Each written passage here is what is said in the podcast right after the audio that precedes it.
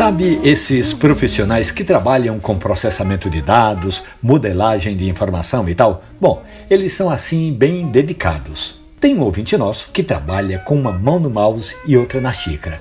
É o Gustavo Henrique, ele não larga o café de jeito nenhum. Guga, como é chamado, prefere sempre o café coado. Ele diz que tem mais corpo, mais doce, mais sabor, mais inspiração.